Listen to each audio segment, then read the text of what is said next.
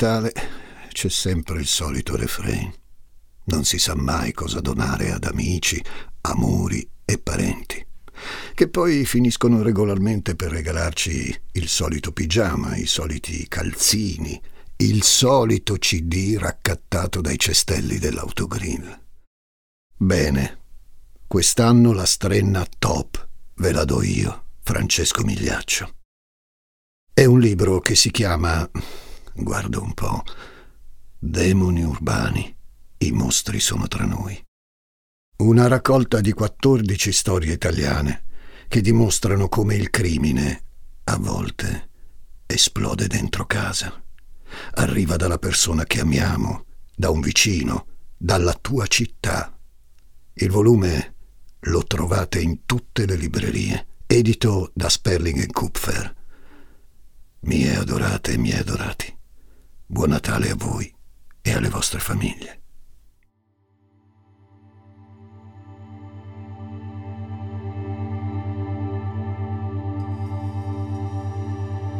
Una delle frasi più ricorrenti quando si parla d'amore riguarda il compromesso. Amicizie, parentado, personaggi di film e romanzi, proverbi, tante voci diverse da quando siamo piccini e piccine ci hanno scaraventato addosso un input che avrebbe dovuto sia allarmarci che rassicurarci. In amore, pazienza e compromesso sono gli ingredienti più sostanziosi per mandare avanti una relazione. Dicono. E a volte può capitare che quello che appariva come un sogno d'amore in realtà si trasformi in maniera graduale in un vero e proprio incubo. Ma quale amore, davvero amore, quando hai paura del tuo partner? È una storia terrorizzante di egoismo, macismo e negazione della libertà, quella che state per ascoltare. Ma questa, del resto, è una premessa che non vi è nuova.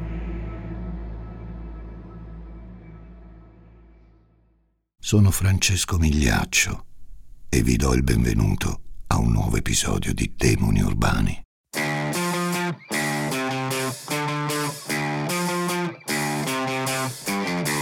Gli ascoltabili presenta Demoni Urbani, il lato oscuro della città.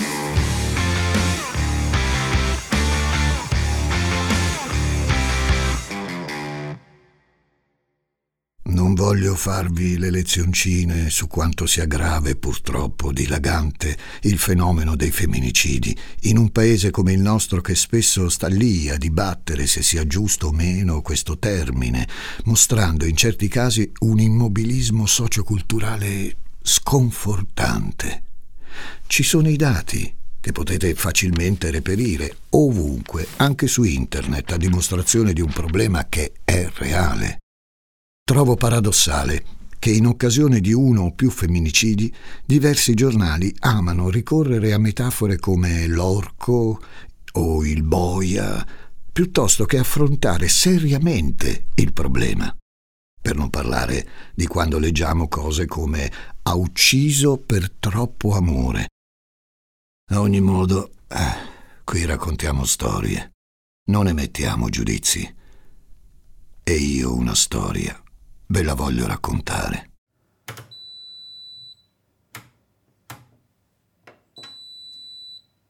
L'ha sognata tanto quella lavanderia. Ci ha lavorato per anni prima come impiegata alle dipendenze di qualcun altro.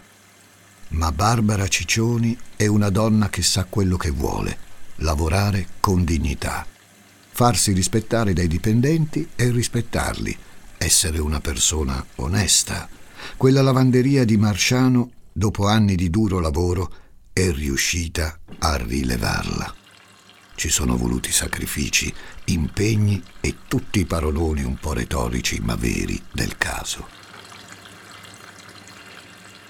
Barbara Ciccioni è una ragazza umbra che nel 2007 vive i suoi 33 anni con una dignità energica e silenziosa, in una terra, l'Umbria per l'appunto, che sembra restituirle il rispetto e l'etica per il lavoro. Una regione magica, l'Umbria, di guglie e di piaceri terreni, di buon cibo e di gente mentalmente soda. Barbara è una di queste anime. Mesh rosse sui capelli color ebano, un viso lungo ed elegante, l'incarnato roseo, gli occhi intelligenti di chi sa arrivare dove vuole. Al rispetto dell'Umbria, Barbara, e l'Umbria al rispetto della sua attività imprenditoriale. In un paese che è parco di opportunità per giovani donne coraggiose, Barbara è un'eccezione luminosa.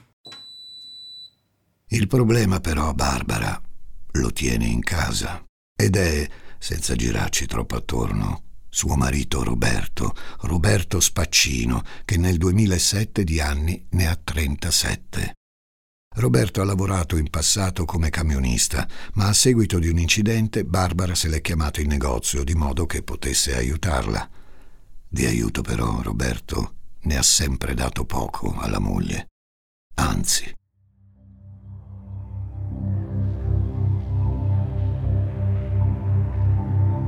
Si sono conosciuti Barbara e Roberto a una sagra di paese quando lei ha soltanto 14 anni.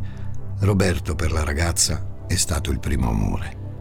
Un ragazzo, poi uomo, che avrebbe avuto tutte le carte in regola per essere quello giusto, con una piccola eccezione. Non era quello giusto. Barbara negli anni guarda quell'uomo, suo marito, e passa oltre passa oltre la superbia, passa oltre l'arroganza, passa oltre i rimproveri, passa oltre tutto questo perché sa bene quanto si soffra quando ci si separa. I suoi genitori, Paolo Ciccioni e Simonetta Pangallo, si sono divisi che lei era piccola e porta ancora le cicatrici di quell'avvenimento. Crede, forse con un pizzico di ingenuità, che magari senza separarsi i problemi di una coppia possano arginarsi con la buona lena, fosse solo con l'intercessione del tempo. E sopporta, sopporta quella persona che a volte sa essere normale, con cui iscriversi a un corso di danza, con cui andare a mangiare una pizza, con cui fare addirittura due figli, Niccolò e Filippo, che nel maggio del 2007 hanno 8 e 4 anni. Vivono in una villetta di due piani color rosa, rosa come un sogno, come una nuvola, come un confetto, una villetta che non è però solo una casa. Ha per Barbara i contorni della prigione laddove la lavanderia invece è traduzione di libertà e di orgoglio. Quella casa, come vi dicevo poco fa, non è soltanto una casa.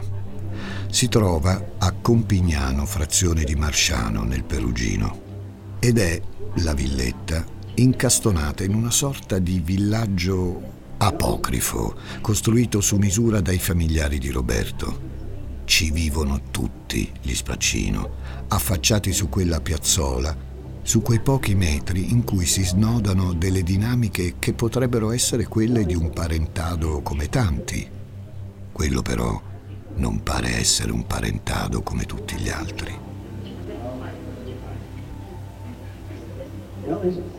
Perché nelle settimane che seguiranno la tragedia che esploderà, perché esploderà, inutile raccontarcela, risuoneranno delle voci, chiacchiere, brandelli di verità, illazioni. Paolo, il papà di Barbara, parlerà di una comunità quasi clan con una cultura arrogante, primordiale, ferina. Ma torniamo agli Spaccino prima della tragedia. Barbara non ha questo desiderio costante di condividere ogni cosa coi parenti del marito. Vuole difendere la sua famiglia, intendo il nucleo nuovo costruito con il partner, dalle ingerenze di suoceri e cognati, ma è lo stesso Roberto a dipendere da quel DNA di vago retrogusto patriarcale. Sarà lo stesso Paolo Ciccioni a ricordare come il consuocero, Gerardo, papà di Roberto, avesse una volta minacciato Barbara di farle del male con una roncola, mentre era testimone di una lite della nuora col figlio. E purtroppo la storia di Barbara si colora negli anni del suo matrimonio con Roberto di tinte discutibili, moralmente e fisicamente. Roberto non è un uomo, è una valanga di bisogni scombinati, di necessità ipocrite, di rivendicazioni aggressive. Ama menar le mani, Roberto, che che possa dirne in sede giudiziaria, quando le impietà saranno già state commesse. Non è un mistero, soprattutto per le persone vicine a Barbara. La cugina Chiara ricorda bene che mentre Ciccioni è incinta del primogenito, suo marito la prende a sberle perché è incapace di trovare un paio di calzini. E ricorderà bene Chiara un altro terrificante evento, quando le sberle su Barbara arrivano da parte di Roberto perché la moglie osa fare il secondo buco all'orecchio.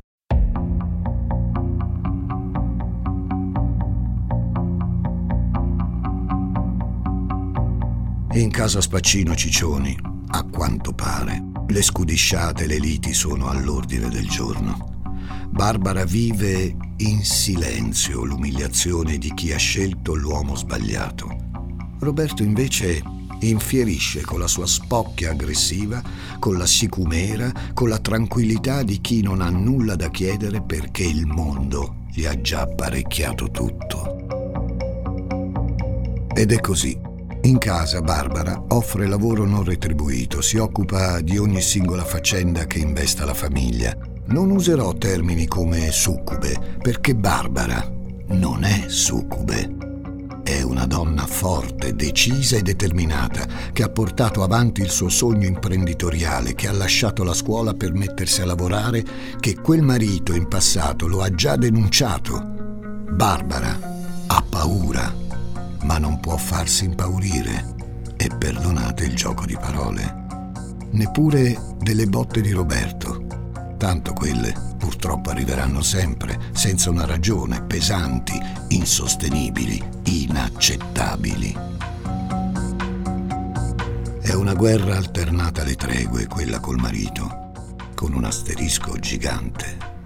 Roberto è un uomo violento, ma soprattutto è irrispettoso la violenza per giunta è shakerata a mancanza di rispetto, aggressività, menzogna, un cocktail di sentimenti e attitudini tossiche che avvelenano il matrimonio, i desideri e la fiducia.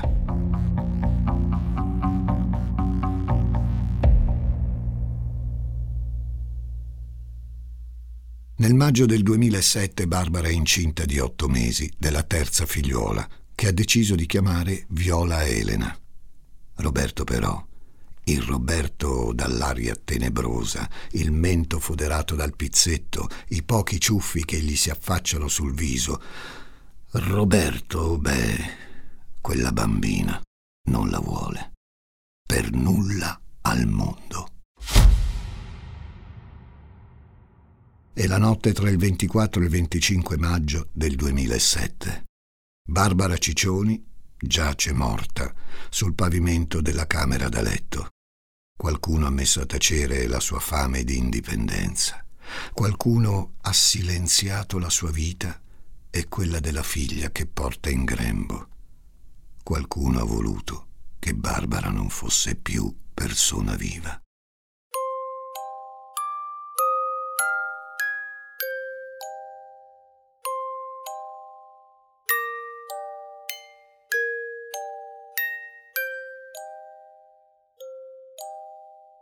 L'Umbria dice addio in una notte di primavera a una delle sue figlie più volitive. Barbara è stata picchiata e strangolata. La casa viene messa a soqquadro mentre i bimbi dormono. Saranno stati i ladri, saranno stati gli albanesi, sibilano così le prime voci di corridoio. Vero è che in quella zona, a Marsciano, sono impennati furti e rapine nelle settimane precedenti. Qualcuno di questi fantomatici banditi, però, si è spinto oltre e ha ammazzato una madre di famiglia, mentre il marito era fuori a lavorare in lavanderia a Marsciano.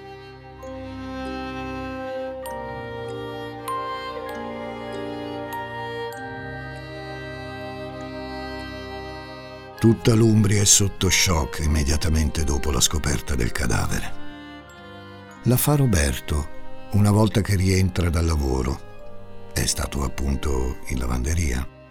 Chiama subito il 113 e contestualmente alcuni parenti che, come vi ho raccontato, abitano lì, in quel borgo casuale che gli Spaccino hanno colonizzato. I bambini dormono nei loro letti quando è successo tutto. Roberto sembra non darsi pace. Ah, se solo fosse rimasto in casa. Ah, se solo non fosse andato in lavanderia. Barbara non esiste più. Ciccioni ha detto addio all'esistenza. La moglie è morta.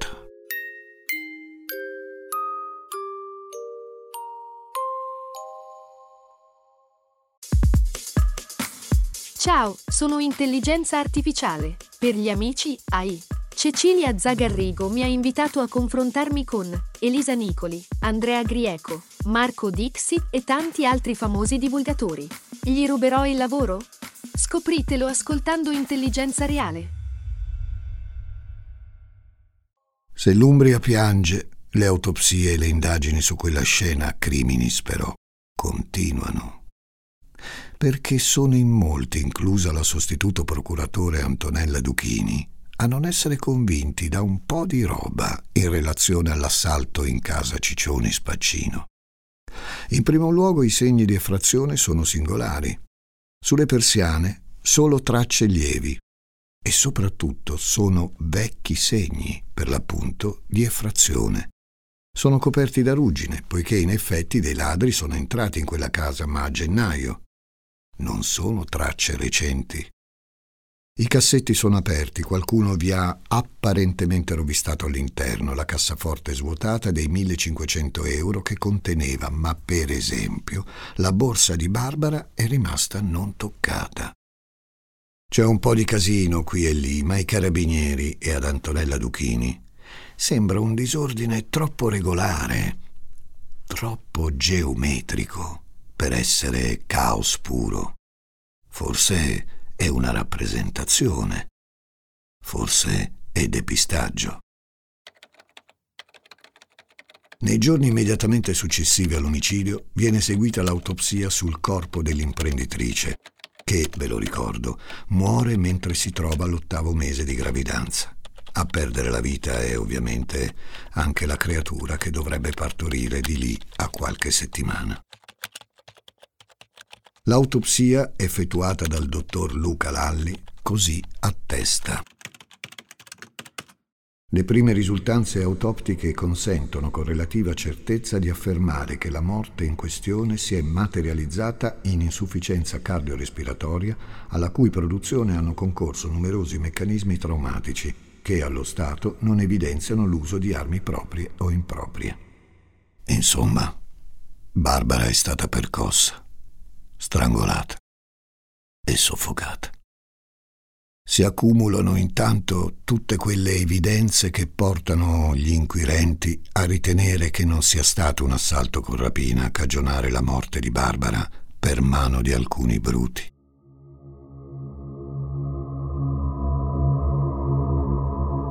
Questo perché il 27 maggio i RIS dichiarano di aver trovato delle tracce di sangue appartenenti alla vittima, probabilmente fuoriuscite dopo gli urti e le percosse prima del soffocamento, che dall'abitazione finiscono dritte dritte nella Opel Zafira di una persona.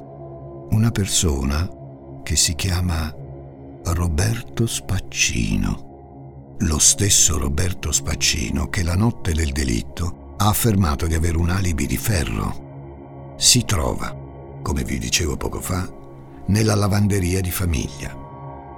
Dichiara di essere uscito dalle 23.30 a mezzanotte 45 per poi rientrare e ritrovare il corpo. Ma cosa ci faceva a quell'ora in lavanderia? È solo una delle tante domande che gli saranno poste in seguito. Il 30 maggio, a meno di due ore dai funerali di Barbara nella chiesa di Morcella, la stessa in cui si è sposata, Roberto viene arrestato.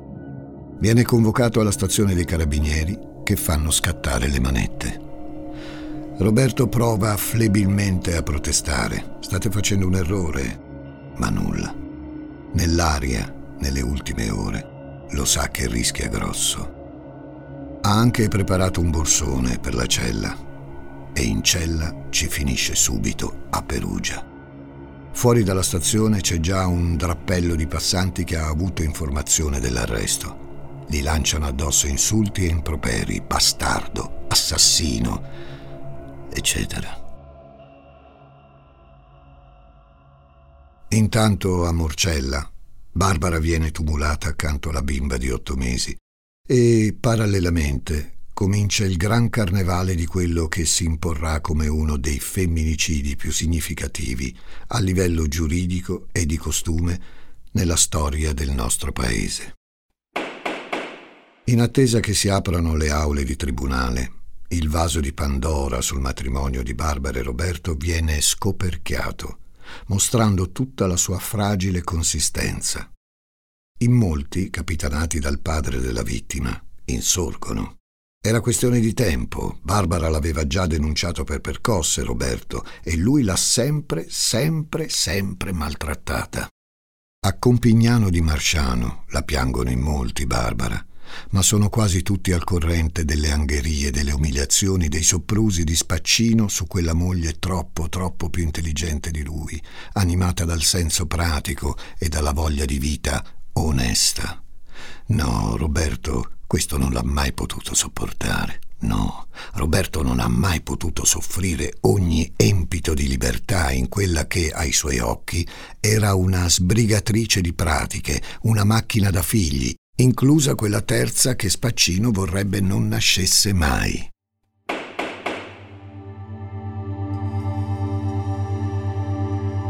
Quando si aprono i processi nel 2008, il femminicidio di Barbara Ciccioni si configurerà come un evento unico e forse mai troppo ricordato nella storia della giustizia italiana, poiché alle sentenze dei giudici si intrecciano quelle altrettanto importanti dell'opinione pubblica. Diverse associazioni femministe si sgolano, lottano, sgomitano per fare sentire la loro voce e dichiarare che no, una donna non può morire per mano di un maschio che l'ha maltrattata, non può essere uccisa dagli orrori morali che ispirano un compagno criminale. Spaccino è un simbolo, il simbolo di una colpa, un uomo che vede nella moglie prima un soggetto da subordinare, poi una nemica da annientare una volta che i suoi bisogni e le sue necessità non sono soddisfatti. E a questo si aggiungono le specificità del caso, poiché al di là delle sentenze, che ci sono state e parlano in maniera chiara, le bugie, le dichiarazioni, quasi tutte le parole di Roberto Spaccino in occasione dei primi momenti del processo sono irricevibili. L'uomo, che continua a gridare la sua innocenza nel corso del suo esame, disvela alcuni importanti dettagli, chiamali dettagli, nel rapporto con la moglie. Per esempio, che no, lui non l'ha mai picchiata. Al massimo, afferma, le ha dato qualche smanata, come le chiama lui, degli sventoloni, ma no, queste per Spaccino non sono botte. È normalità. Così come sono normali espressioni come prima o poi ti ammazzo, rivolta a Barbara anche in presenza di estranei, espressioni che per Spaccino sono modi di dire, così come sono assolutamente normali quegli insulti che diversi testimoni ricordano averli sentito pronunciare verso la moglie. Sei un cesso, sfaticata, sei grassa, sei una puttana come tua madre, solo perché Simonetta Pangallo aveva deciso di dividersi dal marito. La ricerca della verità prosegue mentre al banco dei testimoni sfilano le memorie di chi avrebbe voluto assistere a un matrimonio diverso per Barbara, come la zia di lei, Elisa, che ricorda come Spaccino quella terza figlia non la volesse, sperando di convincere la moglie ad abortirla. Le ombre su Spaccino sono sempre più dense vengono alla luce le sue numerose infedeltà, le sue relazioni con altre donne, alcune delle quali clienti della lavanderia. Pare addirittura che l'uomo avesse convinto la moglie ad aprire la seconda lavanderia, quella di Deruta, proprio per adibirla ad harem, ad accoglierci l'amante del giorno. A Deruta, finalmente, Roberto può essere il capo. Poco importa che la lavanderia sia stata fondata per volere della moglie, lì Barbara ci va di meno. Lui non ha incombenze e le donne soprattutto lì non possono comandare. C'è spazio soltanto e finalmente per i suoi diritti di maschio.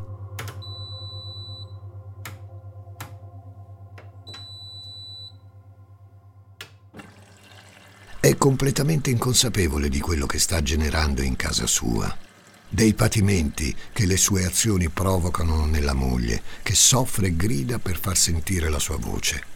Barbara è una donna sveglia, l'ha capito che suo marito va con le altre donne. Lo odora quel profumo che lui si spruzza e che recita bugie mentre lei ha le caviglie gonfie, i dolori della gravidanza, una gravidanza che Roberto non può accettare. Il suo folle narcisismo, la sua totale frammentarietà morale lo portano ad accusare la moglie di averlo tradito, di aver concepito la bambina con un altro. Lui, che va con un sacco di altre donne, si inventa la patente di cornuto, in un delirante gioco di contraddizioni inqualificabile. Perché poi Roberto sosterrà che era Barbara a essere gelosa, troppo gelosa, e che l'origine della loro lite del 24 maggio era stato proprio questo accecante sentimento da parte della moglie. Ma ci tiene a ribadire Spaccino lui non l'ha uccisa.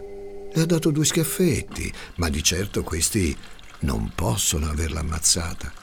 Lei ha provato a difendersi coprendosi con un cuscino, ma finisce qua. Lui l'ha sentita pure russare quando è uscito, alle 23.30, per andare in lavanderia.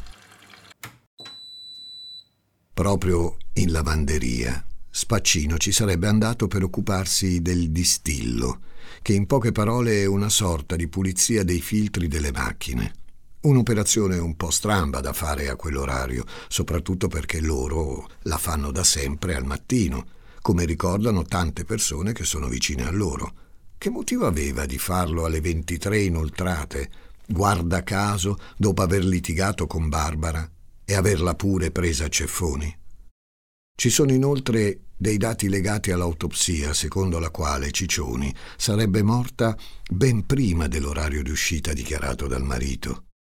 Insomma, in attesa delle sentenze, il grigiore d'animo di Spaccino viene fuori in tutta la sua piccolezza e in tutta la sua mediocrità.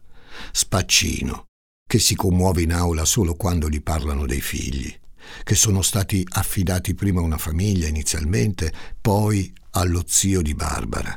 Sì, piangerà pure per i figli, ma forse ha una qualche responsabilità se il grande lo imita nelle parole e nei gesti e se il piccolo, davanti alle violenze reiterate verso la mamma, un giorno arriverà pure a difenderla colpendo papà con una scopa spaccino, che pensa di potersi smacchiare dalle sue colpe quando la moglie è ancora in vita, regalandole rose rosse, gioielli e orologi suggeriti dai familiari perché lui ha poca fantasia, come se i pensieri potessero lenire i dolori delle botte, la paura dei colpi, la frenesia della violenza, spaccino che baratta del sesso con altre donne in cambio di un lavaggio tappeti, spaccino che durante alcune intercettazioni ambientali a colloquio con amici e parenti in carcere pare preoccupato più che i suoi beni possano essere utilizzati per risarcire le parti civili che per il ricordo della moglie passata a miglior vita.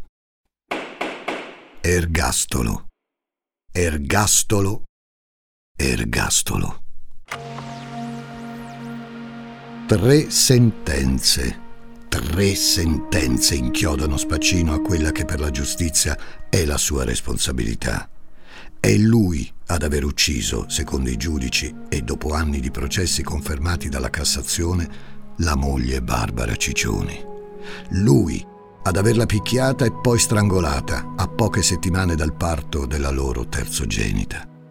Un'azione criminale e immorale, culmine di anni e anni di angherie. Un processo che fa la storia non tanto per le sentenze, che sono comunque fondamentali, ma per i suoi connotati socioculturali. La parola femminicidio entra nel vocabolario degli italiani dopo la triste storia di Barbara Ciccioni. Le dinamiche legate a questa orrenda tipologia di assassinio, che puzzano di prevaricazione, di macismo e di insensibilità, diventano oggetto di dibattito, di riflessione a partire da diverse associazioni femministe che partecipano con intensa energia a tutte le fasi del processo. Alcune di queste associazioni, evento importantissimo, si costituiranno parte civile. la moglie, l'ostacolo, la nemica, un ruolo sociale che per il marito di Barbara è ormai insostenibile. Non gli basta più tutto quello che Ciccione ha fatto per la famiglia e per il lavoro, vessata dalle sue botte, intimidita dall'omertà che i familiari di lui hanno dimostrato durante il matrimonio e anche dopo la tragedia quando in ogni modo hanno provato a minimizzare la barbarie morale del figlio. Roberto pensa di liberarsene e in effetti la parte materiale di Barbara, quella terrena, quella fatta di carne e sangue, spaccino, riesce ad eliminarla. La voce di Barbara però, beh, quella voce resta per sempre, insieme a quella di tutte le altre donne uccise da chi, facendo finta di nulla, sosteneva di amarle quello di Roberto, quello di tutti gli altri uomini che commettono femminicidio, non è amore.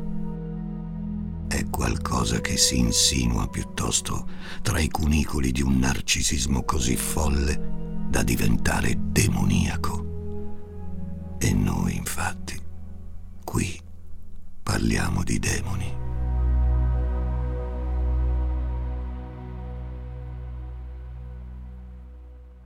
Sono Francesco Migliaccio.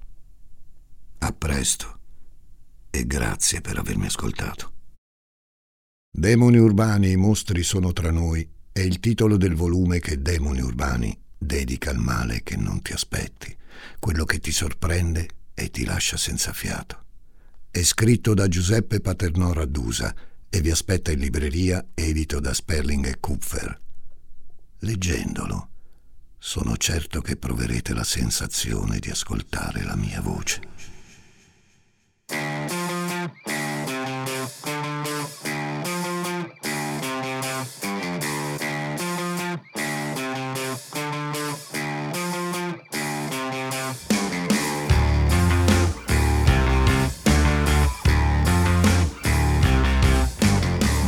Urbani è una serie originale degli ascoltabili a cura di Gianluca Chinnici e Giuseppe Paternò Raddusa, condotta da Francesco Migliaccio. Questa puntata è stata scritta da Giuseppe Paternò Raddusa, editing e sound design di Francesco Campeotto e Alessandro Levrini, prodotto da Giacomo Zito e Ilaria Villani in esclusiva per Spotify.